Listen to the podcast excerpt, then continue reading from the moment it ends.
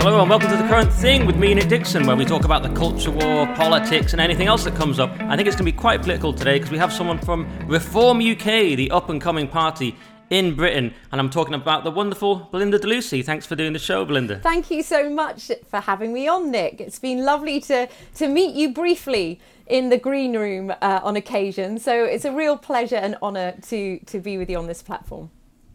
Oh yeah, the green room at GB News. Yes. Well, maybe we'll talk about GB later because you're, you're, you're on there quite a lot, like me. Yes. But first, I was going to ask a very softball question. How did you get into all this mad political scene? totally by chance. I have never wanted to get into. Uh, I've never wanted to be in politics or be a politician at all.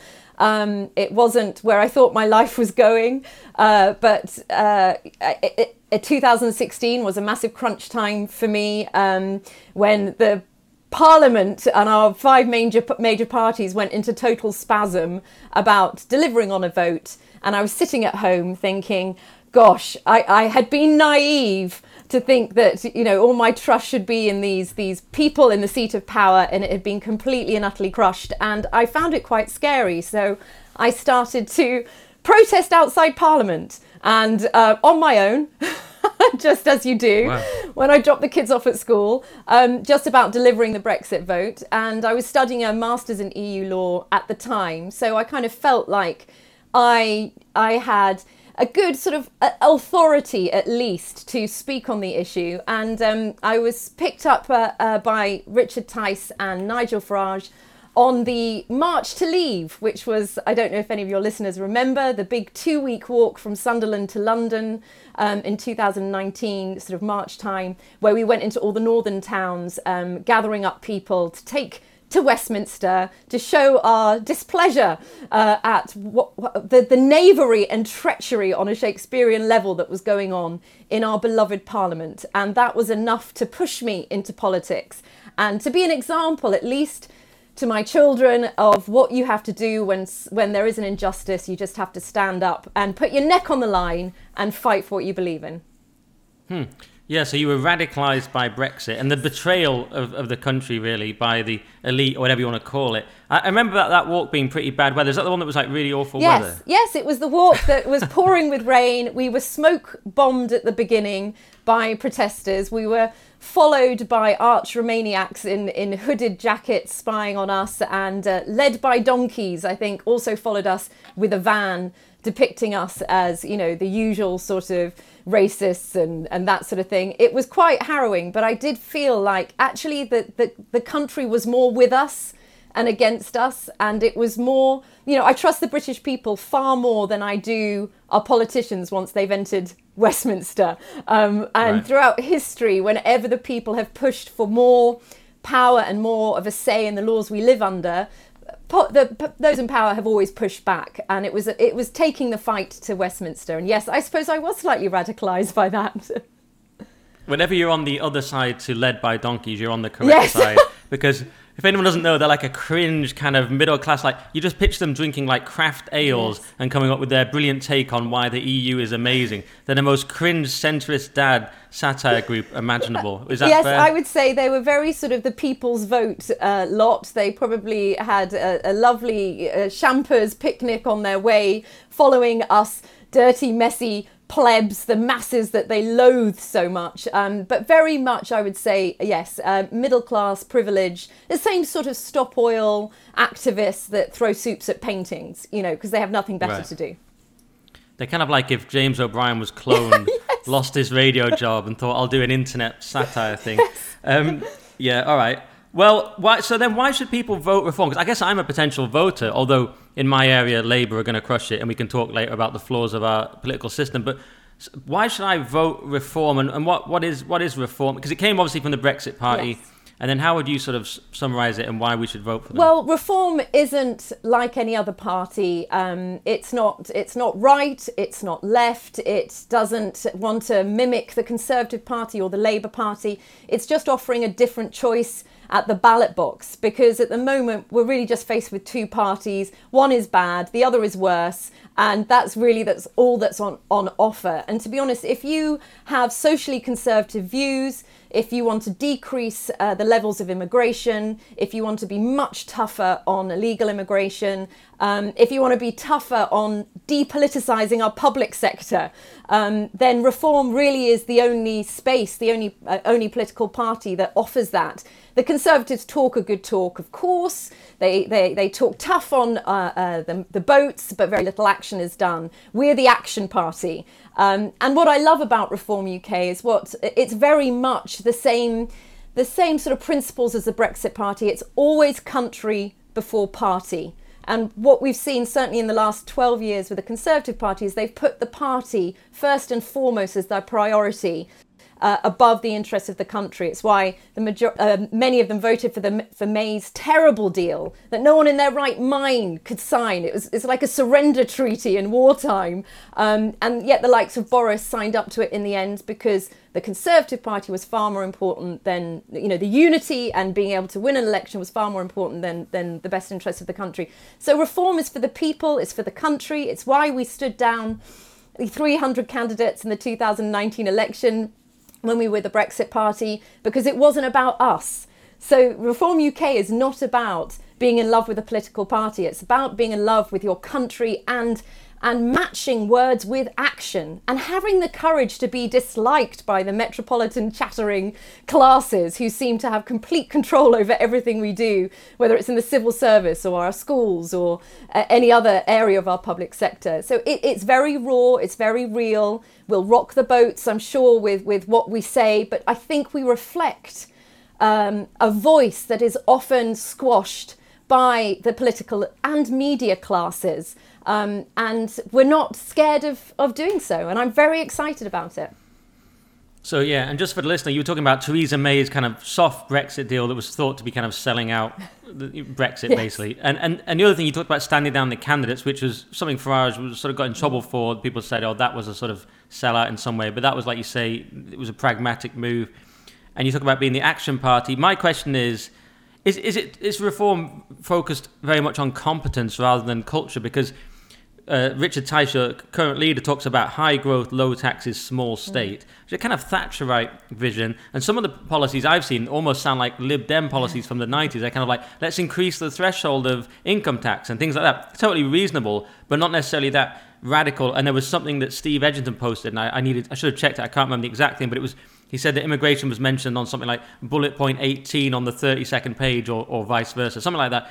And my concern was the reformers sort of selling themselves like we're not right wing guys don't worry. We're just competent. And because you can hit the tories on competence where they fail but you can also hit them on not being conservative at all. But are you addressing both of those or is it more the focus on these sort of thatcherite high growth thing well i don't even know what right wing means anymore. Um, you know the term right wing or far right they, these terms have been so abused by the left uh, fascist, Nazi. I mean, I've been called a Nazi since I entered politics just for wanting the UK to make its own laws. So that's why I'm rather reluctant to call it, you know, a right wing or or uh, a party that is conservative in nature. That's why I say socially conservative party. It is, I would say, in essence, very right of centre in terms of protecting our history, our culture, uh, safeguarding childhood, safeguarding our borders, and making sure we have sustainable levels of immigration. And although you say it was far down on the list,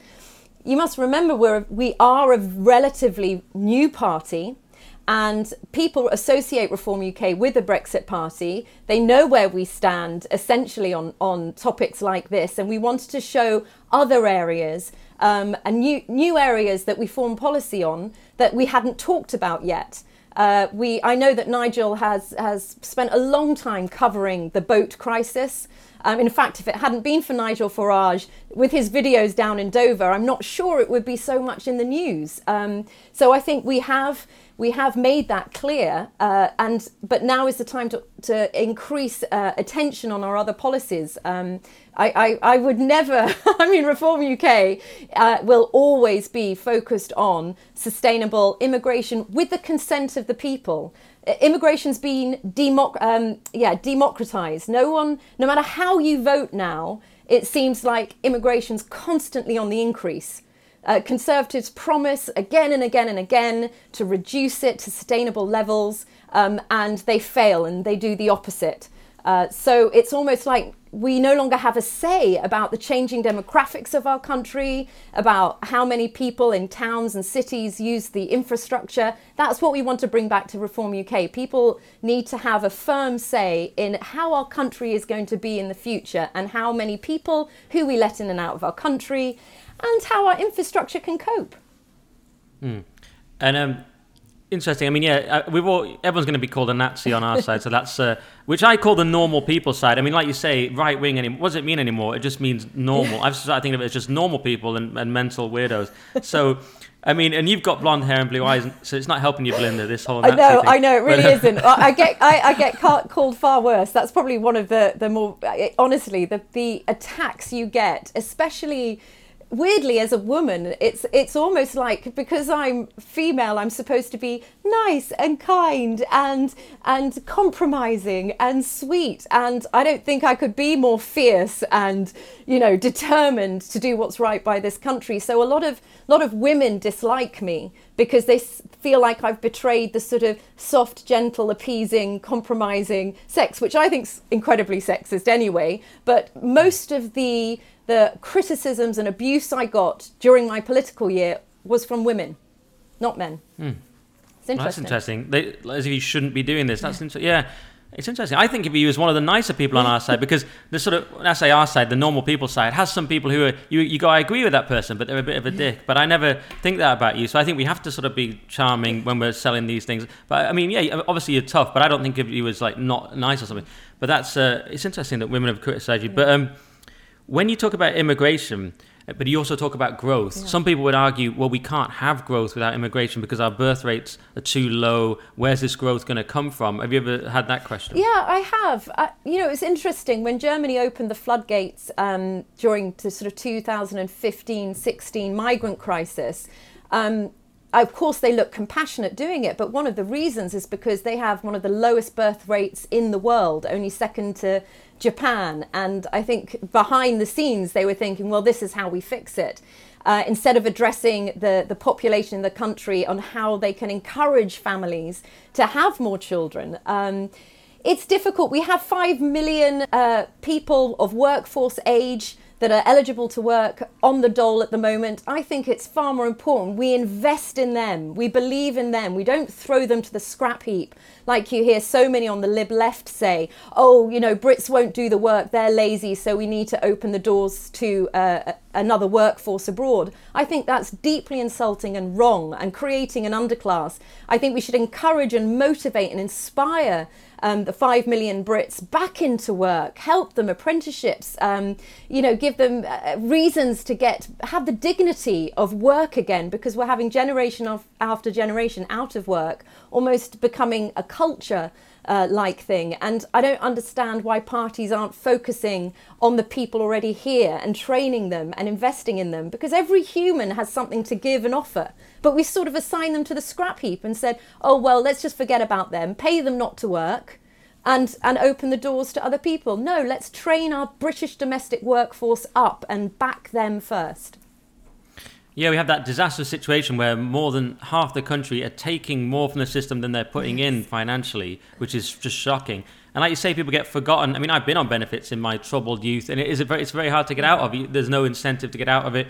I mean, I think a party should just incentivize work in a radical way, where they just make it easy to get back to work, and not this thing of like you'll be punished and lose your benefits. Because no human, it's very hard anyway. You can do it, but it takes a lot of character to say, I'm going to lose money and go back to work. So they're not incentivized. I mean, work. it's crazy that we're even having this conversation. That that there's so much ridiculousness and uh, almost insane policies that have been allowed to go on behind the back door. And one of them is paying people more not to work than to work. This is so demoralizing and it and also I think it puts us at risk because if we depend on a foreign workforce all the time, you know, we never know what's going to hit us next in, in terms of supply chains and and then where are we left? Look at our NHS. We've depended so much on a, a foreign workforce to supply NHS staff that as soon as the you know, pandemic hit, uh, you know, we lost a huge amount of people. We should be training our own nurses and doctors. That's what I believe anyway.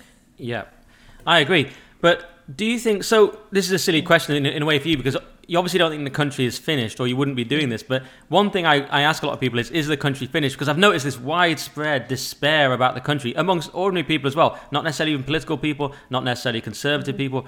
And loads of people think it. And I asked people on this podcast, and Francis Foster felt it was. And I confess, I've written an article on my Substack called England is Lost Forever. So I can be a bit pessimistic. Geoff Norcott felt it wasn't. And I realize that might just be because he owns a house. Because then we had Callum on last week um, from the Lotus Eaters podcast, and he talks about housing being a massive problem. Young people can't get a house. So he's looking at it going, this country is finished. He's looking, and he's even been to Russia, and he's been to Afghanistan. He's been to all these countries, and he was going. In some ways, these countries are better than Britain because he's going. I can't. I'm never going to get a house. And even me, I, I took on a second whole job. I mean, maybe maybe I need to speak to GB about you know paying me more, but you know.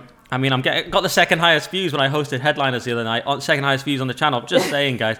Um, don't know why I'm telling you. Should be telling them.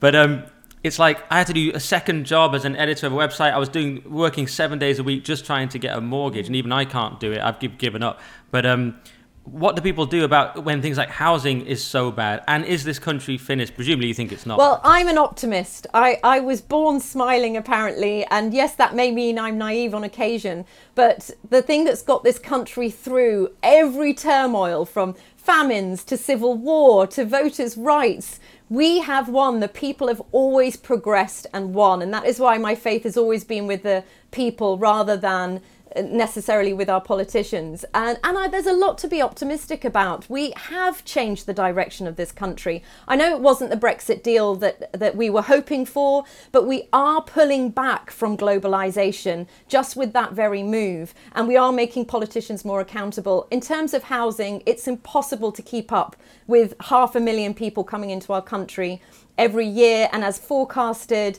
uh, you know millions coming in over the next four years without the infrastructure without the housing. It's a terrible toxic combination. That's why we need to slow everything down a bit and start building more houses for the people living here first. That's who we should be accommodating. Uh, no, I'm an optimist because there are times in this country, think of 1973, you had Edward Heath, and he has this famous quote saying that Britain is the Titanic sinking. And he said, oh, the only lifeboat is to join the EEC. So he made up, you know, the fact that Europe was going to save us. It didn't. But the fact is, in the 70s, the morale was far lower than it is now. Uh, it all changed around with the, the, Thatcher years. And I think we are at a cross point now where people need to be very careful who they vote for. If they want more of the same, declinism, defeatism, politicians who want to uh, peacock on the international stage more than listen to the people at home and try and win their applause. We need to get rid of that lot. we need to have politicians in power that look to the British people first and stop worrying about impressing Biden and the EU and selling the country out. But this will happen. We have changed the course of history time and time again. The little people, the men and women on the ground, and we'll do it again, Nick. Okay, well, I like the optimistic vision. I'm very pessimistic, so it's good to have the, the balance. And um, and one place that Reform, I just read an article, Reform are doing, well, I skimmed it, Reform are doing well in rural areas, because I'm from the country, I'm from the lakes in Cumbria. So, uh, but it, it, the lakes tend to, and Cumbria and, and, and, these rural areas tend to be quite like NIMBY. They don't, they don't want planning, you know, to build anything around there. So how come Reform are doing well in, in rural areas? What, what's, why is that, what's that about? That's interesting. My, my mum's from Carlisle, actually. Yeah, she's, oh, she's cool. an older lass. Um, I think people are not switching from Conservative to Labour I think people are switching off politics altogether. Um, and the people that the Tories are going to lose at the next election have nowhere to go.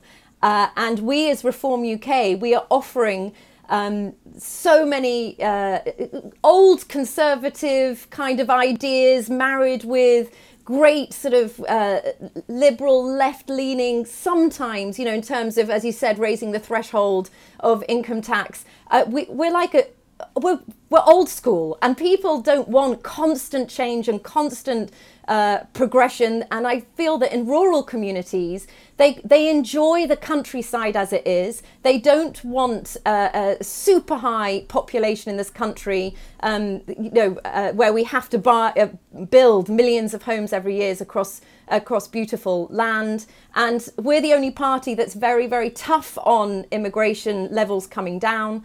And that appeals. And also, you know, I feel like with the Conservative Party, I don't feel like our, our country, our heritage, our culture is safe. In our schools, there are all sorts of, sorts of things being taught to our children. The decolonisation uh, of our history, uh, critical race theory being taught, gender ideology being taught. There are a lot of people, certainly like me, who feel socially conservative that hate the idea of our children being exposed to this in schools, but the Tories have allowed it to happen. Labour champions it to happen, and people are cottoning on to the idea that actually this isn't inevitable. There is another choice. Let's let's put our cross on the ballot box for the party we believe will protect childhood, protect our culture, our history, our language, our traditions, um, in a way that the other parties don't. I can see that appealing to the rural community. Sorry to interrupt this frankly excellent episode, but we have a special offer. If you're trying to lose weight because, I don't know, you're, you're 40 and your only joy is eating chocolate mousses at night, then you need Harry Willis. Harry is guaranteeing that if you work with him, you'll lose 5 kilograms in your first 5 weeks or he'll coach you for free until you do.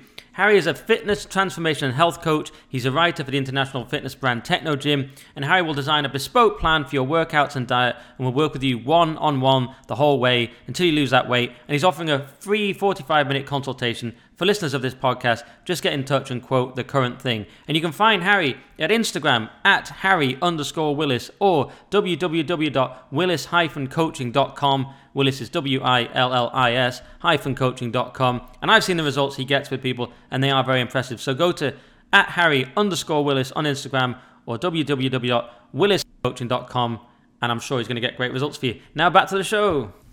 And what about the criticism that, that Dan Wootton uh, issue to Richard Tice on GB News, where he kept saying this is a vote for Labour by the back door. You know, you, are going to take away Tory votes and get Labour. Yeah, I totally disagree with that. We, uh, the Conservative Party, have been using that as a threat now for years. Vote for us out of fear. Vote for us not because you believe in us, but because you just don't want what's worse.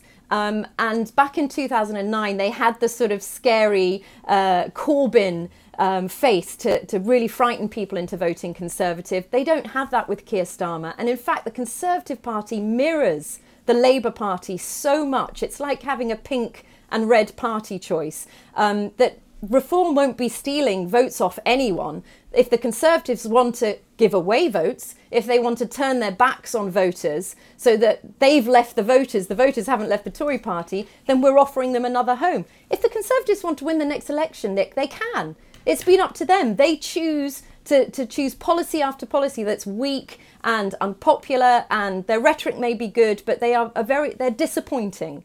So we're just offering yeah. another home. So I do think Dan's wrong on that. Yeah, I mean, the Tories completely imploded when, they got rid of Boris, who was obviously very popular with the people, and they got rid of him in this weird coup. Then they brought in Liz Truss, who was the members' choice. Then they got rid of her in another weird coup, and they brought in the person they obviously wanted, which was Rishi. And at that point, I just thought, yeah, the Tories are absolutely yeah. finished, and anyone could sort of beat them at that point. Not that you're anyone, but but Reform was polling very well, and they were polling very well without people necessarily knowing that much about them, and without Farage as leader. And it was extraordinary, and it had something like 10% in, in, a, in a poll and things like this and I thought this is an open goal. Yeah. Uh, but now it maybe it's changed slightly in that let's not give him too much credit, but but Rishi Sunak.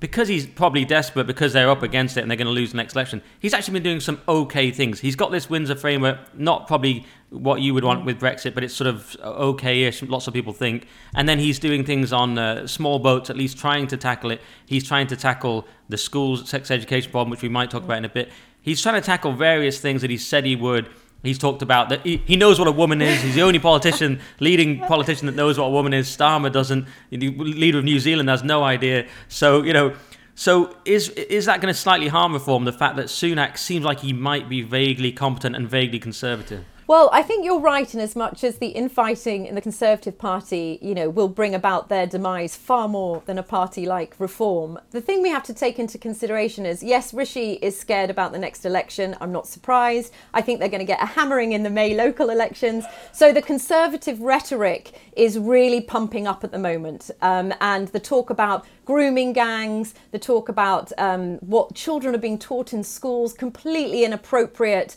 ideologies being taught to young children that are damaging them and indoctrinating them. Yes, he started to talk about these things. I would just take issue. I don't think he's come out and said women are adult human females. I think the most that Rishi said when asked what a woman is, is, oh, whatever Boris said. And he said that three times. Um, so I wouldn't say he is a mad, passionate man on on speaking biological truths. Um, he does still come across to me as a little bit of a wimp. But he, again, it's all talk, Nick. What what we want to see is policy and action. Do the Tories have time to put their tough talk into action before the next election? I'm not sure.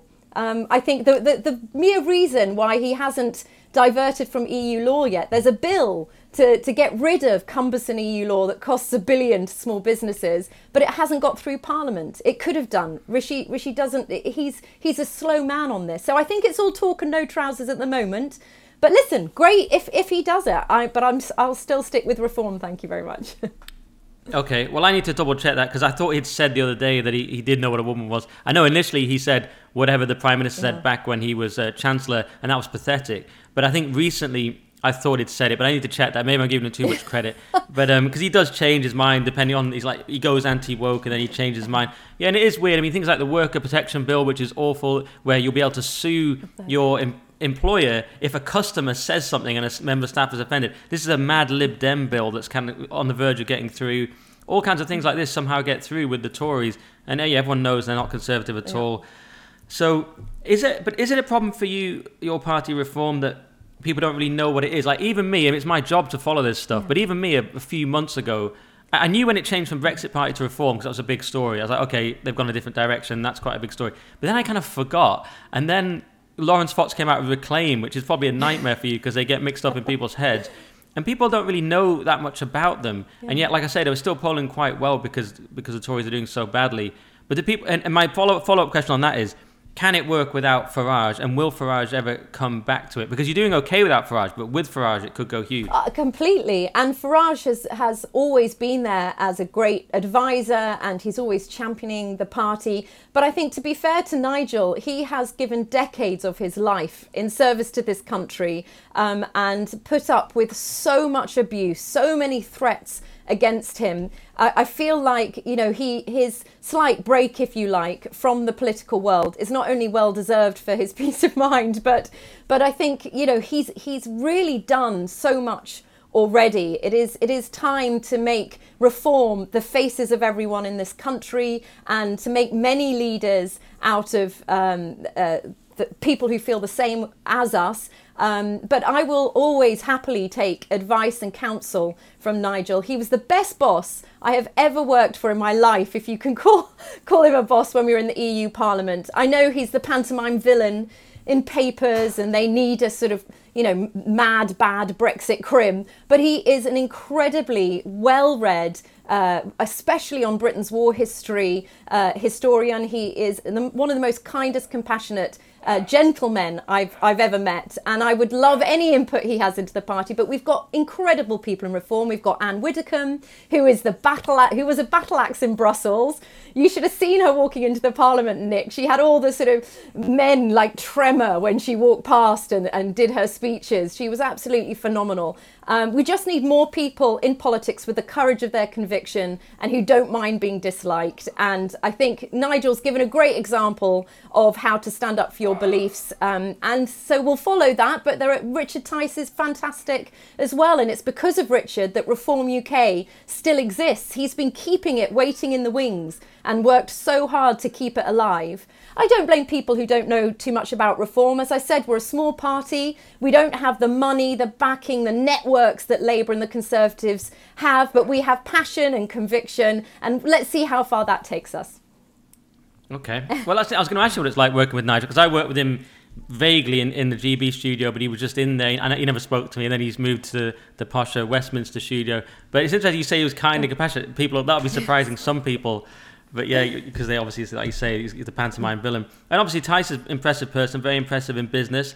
He seems like he's probably a good leader. So yeah, I'm not dissing Richard Tice by any means, but yeah, it's yeah the question of whether people know who they are, and the other question is what is the the goal? Because so the, the problem we have in this country is first past the post. So in my area, Labour are going to win it by an absurd amount of votes, no matter what I do. So I tend to vote with my conscience. I voted for an obscure Christian party because they were the only one that was saying the things I care about. They had a few, they had some good policies. They were like get Brexit done, uh, be tough on crime, make big tech pay their taxes, and protect the lives of the unborn. Who could disagree with any of that?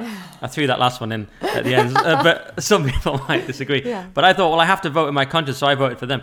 But because I'm, we're not going to win anyway with any of these mm. parties, Reform are doing well. I've spoken to two people who work for Tory MPs as their job and are mm. still going to vote Reform. so that tells you where the Tories are. But my question is, what is the goal? Because is it just to hold the Tories to account, much like mm. Farage's parties have done in history, or is it to actually win seats? And can that be done in our current system? Do you know, I think, you know, it wasn't that long ago, relatively speaking, that there was no such thing as the Labour Party. Um, you know, I believe it's maybe 110 years old or something like that. Um, and they come now they're, you know, polling the highest out of any party in the UK. Um, it may take time and it will take time, but we've got people on board that are invested in it and want it to grow. Yes, the goal is to become a completely independent political party. We're not here to, uh, to, to be some kind of puppet or controller of any other party. We're fresh, we're independent, we want people to feel like we're a new home. Um, and it is the type of politician that we want to attract and have in our party. The caliber of politicians in West, Westminster is so low at the moment, and, it, and they're so much more worried about their job or position in the party than doing what's right. And that's what we want to change. And I think we will be different. But no, I don't think our job is just to hold the Tories uh, to account or their feet to the fire. Um, this is this is going to this is a serious political party, and yes, it may take time, but you have to start somewhere. Yeah, and it was 1900 apparently that Labour was formed. I just checked it.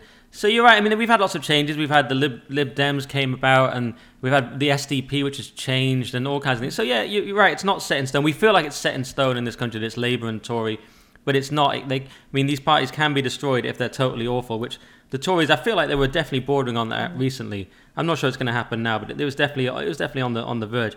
What was your view on your view or reforms view and or on lockdowns. It just came to me. I wanted to know your view on that because I was very against them, obviously. I was against them from the start. I got COVID right back in 2020, I think in February. As soon as it was starting out in the news, I had it. Before vaccines, my whole family had it.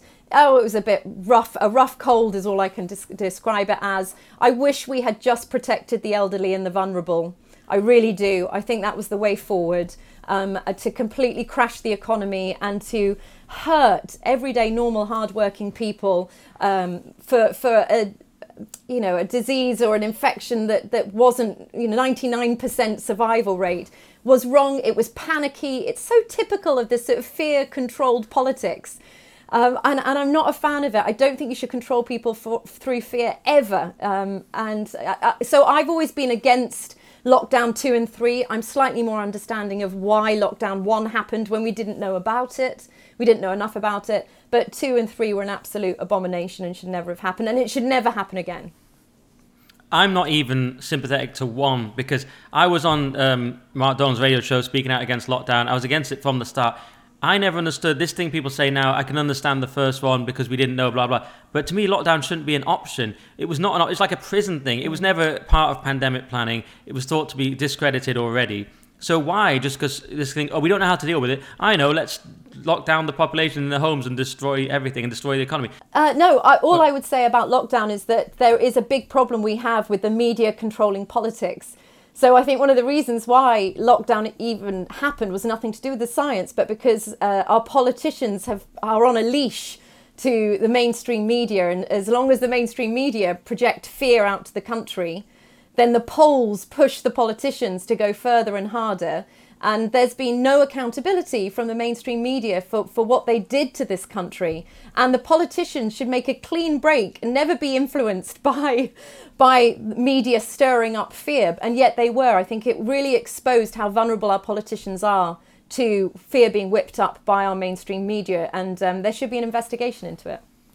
Yeah, it was a ridiculous loop. They were like, "Oh, people want the lockdown." It's like, yes, because you've scared them in the first place, and then your your YouGov questionable polls are backing up your own policy that you want to do anyway, yeah, exactly. and it's founded by that Zahawi who was well, I mean, he moved on from it, but it was all very yeah. yeah he founded YouGov. I guess he wasn't part of it anymore, but it was all very questionable.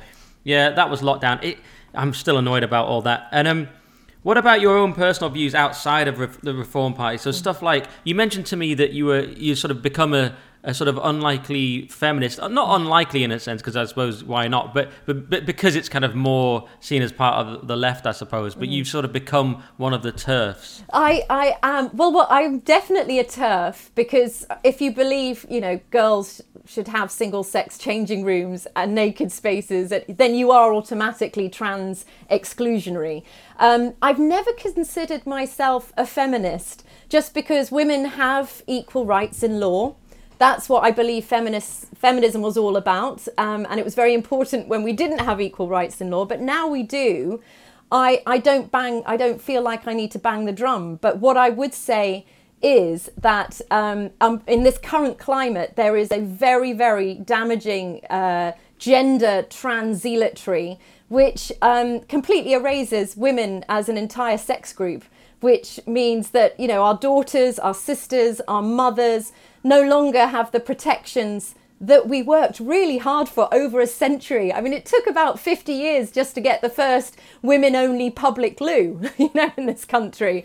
And in the space of about five years, it's all up for question now. So many schools don't even have girls' loos and changing rooms anymore. Um, and it does have a direct impact on how girls and women, you know, feel they can participate in public life. And what for? Who are we doing this for? Men don't want it. Men don't want their daughters exposed to this or their mums in mixed sex hospital wards. So, who is doing it? A tiny minority have a huge amount of power. And I'm just saying, not on my watch. I won't have lies, and it's an absolute lie saying you can change sex. And I'm so disappointed in our politicians who eggshell around the subjects. They're so terrified of trans activists' rage that they will throw women and girls under the bus. And be be assured, men and boys will be next. You know, they, will they'll go through us all. Um, and what's very sad is it's happening in schools, and children are being brought up to believe they're born in the wrong body. If you know you're a tomboy, or if you're you're a boy that likes to you know have long hair, it's crazy. It's dangerous. It's harmful. It leads to puberty blockers and irreversible sex uh, hormones, and it's really damaging our children. And you just, I just, it's a hill I'm prepared to die on, Nick. Um, but mm-hmm. I would I was a member of the feminist committee actually in the EU, but I was rather a black sheep because I would make comments such as surely if you're a feminist we should address how women prevent other women from progressing in the workplace and how women could possibly back other women and girls more because often we're our own worst enemy um, and how demonizing men on every level all the time is is so harmful to relationships and wrong. All this mansplaining, man spreading, you know, man interrupting, all these uh, arrows that feminists throw at men. It's not for me at all. Um, and I don't want my daughters taught that. I have a great respect for masculinity. I say the more masculinity, the better because it's traits that the world needs and women need. You know, we, we get on with each other, and, and essentially, women and men are great partners together in life. Um, and it's a shame for the sexes to ha- be put at each other's throats so much with very sort of, I'd say, liberal feminism. It's also very conditional, Nick, because this kind of liberal feminism wasn't there for the grooming gang uh, victims didn't say a peep about those girls. They pick and choose which women and girls that they want to protect and defend, and that's just not for me. Sorry to interrupt the podcast, but we have a new sponsor who is highly relevant to this episode because we've been talking about conservatism and education, and this is the King Alfred School, the UK's first classical Christian primary school. They're a grassroots movement which exists to make classical education available to as many people as possible. And they say, Do you want the next generation of English men and women to be able to think like Plato, argue like St. Paul, create like Michelangelo, command like Queen Elizabeth I, and write like Milton? then consider supporting us at the King Alfred School in Dudley. We stand for truth, not indoctrination, goodness, not activism, and beauty, not mediocrity. We hold fast to the principles of classical education and are renewing this highly successful British method of schooling for the generations to come. Support us as we strive to bring up free thinkers who know and love their Western cultural heritage. That's their message, and you can find out more at their website www.thekingalfredschool.co.uk or make a donation via their GoFundMe page. Just go to gofundme.com and search Classical British Education. So it's www.thekingalfredschool.co.uk and please support them because it's a great cause. And now back to the show. Yes. Uh, well, I haven't man interrupted you once. I didn't know that was even know, one of them. I, I knew there was mansplaining and manspreading, uh, but I didn't know there was man interrupting. But um, yeah, I mean, I've become a radical feminist just by being exactly the same and thinking, yeah, women should have their own changing rooms, obviously. Women should have their own sports, obviously. And and like, and you shouldn't assault someone who goes on a protest in New Zealand. I mean, and throw tomato soup on them. I mean, like. That's that's is that feminism now? It's absolutely mad. I'm an unlikely candidate, being pro-life Yes. and being kind of concerned about men's, you know, issues in divorce laws and custody laws, and concerned about boys in schools and so on. Uh, I get branded a misogynist, but now suddenly I'm a feminist because I'm just not completely mental and don't want children to be mutilated and think women should have their own spaces. If you don't think that as a man, there is something wrong with you. If you don't have a natural protective urge for women, as you say, your your, your daughters and, and, and mothers and things like that, there, there's just something completely wrong with you. So um, we'll agree on that. The only thing I might question is when you said it'll be men and boys next. To me, it already has been. So there's a constant attack on masculinity. And what to me is disturbing is that they've come to women now where everyone must realize that's horrible. Like oh, not only half the population, but there's something disgusting about it. So here's my theory, and you can see if you disagree with me. This gets called misogyny a lot, the, the trans movement, and, and people, you know, people like Kellie-Jay Keen, who I, I love, but they they they brand they bandage they sort of bring they, they they constantly talk about misogyny from the trans people. I don't think it actually is misogyny. I think it's kind of leftism or wokeism or something. But if it was misogyny, it just doesn't seem to it doesn't make sense to me i think it's just that the elites are just getting away with this radical woke ideology that serves their interests so they can seem like they're doing something while actually not giving up any of their wealth and that there's no group they won't throw under the bus they've thrown men under the bus they've thrown boys under the bus they've, they've thrown white people under the bus they've thrown many different groups and now it's just women next so what was chilling to me about the new zealand episode was how mainstream politicians in australia and new zealand were prepared to say disgusting things about women in parliament and essentially kind of winkingly green light violence against them, I felt.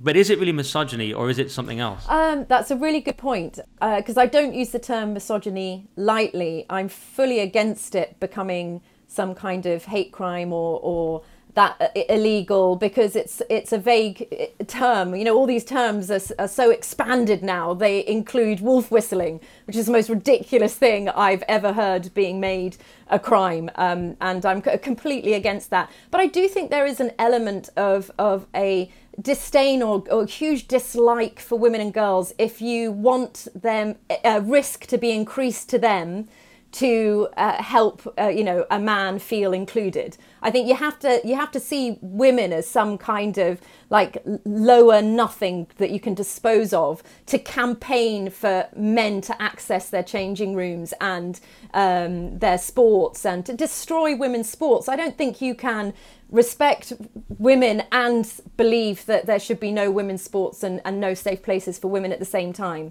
Um, and I do, I, you know what? I think that the, the trans activists and the politicians that have backed them and championed them, I think they'll be making big apologies in a few years. I think that the clock is ticking on this whole gender bomb. We've seen Nicola Sturgeon lose her crown. The Finnish uh, PM has just been ousted. Um, and she introduced self ID uh, just in February, and she's lost her crown. And I think it is imploding. And when it does, there will be a lot of people coming out that should apologise for throwing women under and girls under the bus. And as you say, men and boys have been thrown under the bu- bus constantly, especially if you're white, straight, and male. It's almost like you don't deserve a platform or an opinion on the same level as anyone else, which I think is abhorrent. Um, and worried that that's being taught in schools with critical race theory as well, and bringing up, uh, you know, white boys to feel like they're to blame for all the world's ills and all the world's woes. What a horrible thing to burden children with. Um, and they give grievances to other children that they've never even experienced, you know, because you are black, you are oppressed, and there's your oppressor over there at the other side of the classroom. you know, this Yeah. doesn't help with the mental health of, of young people, especially boys, either. Yeah, and then they're surprised that they like Andrew Tate. I know after being told that they're evil, and the first person that isn't telling them they're inherently evil comes along. Yeah, you're right about the trans issue. You, there's also the World Athletics trans ban on, on biological males competing in sports that just happened. As you say, the Sturgeon collapse because of the Isla Bryson case where this man wanted to claim to be a woman who was a rapist and get into a woman's prison. There was the assault on Kellie-Jay Keen in New Zealand and the disgusting rhetoric around it. There was the trans shooter in Nashville and the disgusting response to that from the left in America, Trans Day of Visibility. The uh, White House press secretary saying trans people are under attack three days after a trans person murdered six people, Christians, including three children. Absolutely deranged. So their attempt to defend that has been so bizarre and insane that I think it is falling apart very quickly for them. And maybe I think the out. Maybe I say I sometimes say like the outcome is misogynist. If you're assaulting a woman or you're trying to ruin their sports. That is a sort of misogynist outcome. But I just think the motivation comes from wokeness, where it goes through each oppression group and it just gets onto the next one. And now you know it's gay people, then it's women, and so then it's trans people. You know, whatever it is, the that oppression hierarchy they have, and they've just they've arrived at women now. yeah, who's, who's just- next, do you think, Nick? Well, it's a good question. I think gay men, if they have they already been done? I mean, they've kind of they, you kind of like people like Douglas Murray and Andrew Doyle lose their gay card if they have the wrong the wrong view. So maybe they've already come to gay men, or it could be them next. I suppose lesbians have been erased by the trans thing, but you wonder after trans people, who is there left? is it going to be like the non-binaries, and now the trans people are just old hat? I mean, where can you go from there? I know, well- I do wonder what's next. Well, I believe that I, I call it woke cannibalism, where actually, if you are woke, you're just going to end up destroying everyone who's not the most extreme version of ideology that you hold, um, which is quite it's quite fun to watch um, them all disintegrate around each other. Um, but I do think we are coming to an end. I do think, thank goodness to Nicola Sturgeon, the nation is waking up and saying we don't want this. The majority of people don't believe in this fantasy ideology and it's harmful and too much time is being taken spent you know on on discussing something that's completely nuts and, and all we needed was a politician to stand up and say if you have gender dysphoria d- diagnosed you deserve sympathy compassion therapy everyone else i'm sorry. You know you you are not a woman. You are you need to crack on with your own sex category. You just needed a politician to stand up. Th- then we wouldn't even be dis- discussing this. But they're so terrified of the rage of the woke um, elitists, the woke Stasi, I call them. And the woke Stasi are actually only a tiny minority of people. I don't know where they get all their power.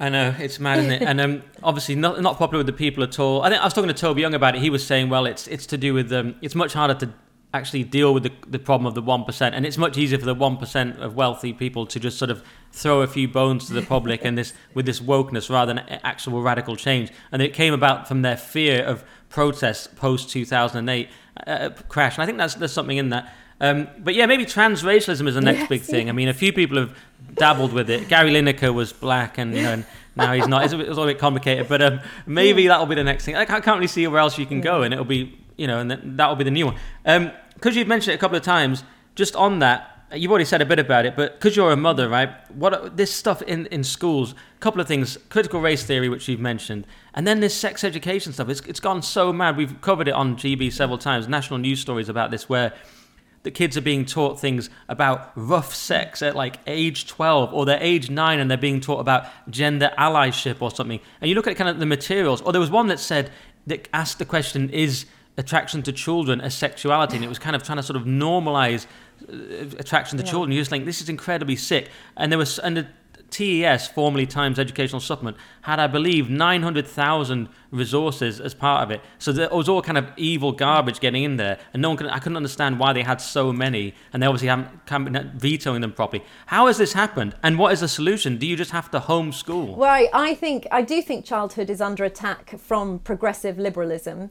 I think they want to blur the lines between adulthood and childhood um, in so many different ways, and one of the ways is uh, all of this gender stuff, the, the, the porn elements that are now coming into schools, it is often by third parties. So, what happens is um, a, a, third party, a charity, an organisation will uh, come into school. The teachers won't know what they're really going to say, um, and the parents will have no idea, and they'll start talking about extreme porn, choking, uh, things that children should never have to even worry about or learn about, and certainly shouldn't be normalised in a in a classroom.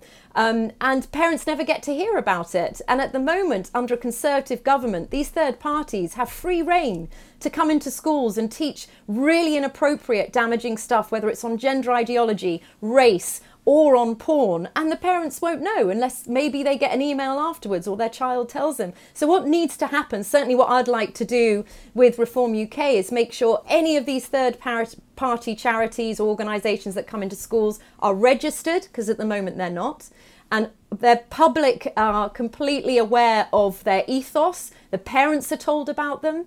Parents have to have some say in what their children are exposed to if they're adult themes. Also, school is not the place for this. What happened? What happened to schools being like just a, a, a safe place for learning subjects? Why on earth is it any stranger's um, responsibility to talk to your child about pornography? I find it grotesque. I find it grooming. And there is a kind of grooming of our children going on by strangers that's been sanitized and sanctioned under the umbrella of charity. You know, it's got charitable status.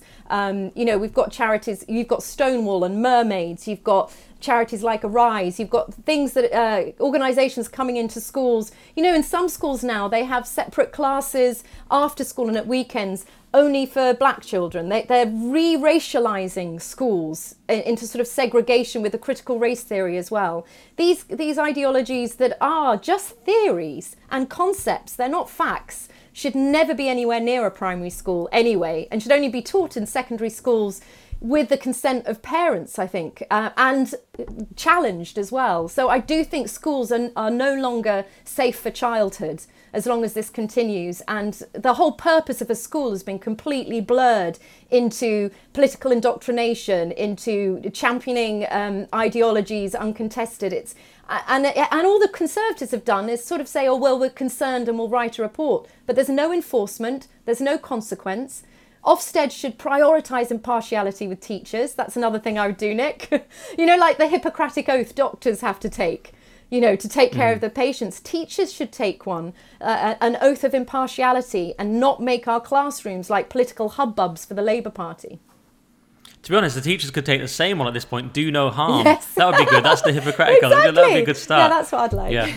I mean, where can you go? I mean, there's, some Christian schools, but they still have some woke stuff. I don't know where. I, if I had kids, I don't know where I'd send them. Have you? And, and on the porn stuff, their argument presumably would be, well, we're p- alerting kids to stuff they'll encounter anyway. But I don't think that argument works because you look at the culture; it hasn't become less degenerate by talking about this stuff. It's only become far more degenerate. So I don't think any of it's worked. Like you, I say, take it out of schools. Is there anything that you'd be comfortable revealing that, that, that your kids have said? Well, have they come home and said something mad, and you've gone, "Where's that come from? What does it?" Oh, yeah, several school? things. I've, I've the amount of unraveling parents have to do at the moment when their children come home from school. So I've had the kids come home going, "You old people are to blame for everything. The climate change, it's all your fault." Um, they've come home talking about how you know Brexit is the worst thing that's ever happened to the country. They've they've learnt that in school, um, and also especially on gender ideology. Um, pamphlets were handed out to one of my daughters, uh, and it was a, an all-girls school, and the pamphlets were describing what a TERF is and how if you believe in single-sex spaces, you're a bigot. Um, so these things are getting through to children by teachers who are political activists. It's not all teachers, and actually, a lot of teachers hate this, but they don't feel they're in a in a safe space to to complain about it because you know there is this kind of climate of fear now. if you reject any of the ideologies that are you know being imposed on our children, you're suddenly a Nazi or a bigot. So it's hard for teachers to come out too.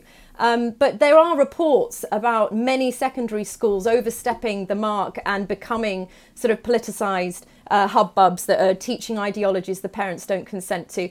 And I've seen it with my children. I've had to, critical race theory was taught to my daughter, and I had to email the school saying my daughter's phoned up crying saying that she's been taught white people are, you know, are born racist because of the colour of their skin. they can't help but be racist. And she lost her black friends who no longer come round and hang out because they don't like her now because she's white. This is all came from a class at school. Uh, that's no good for the future of cohesion and national solidarity in this country.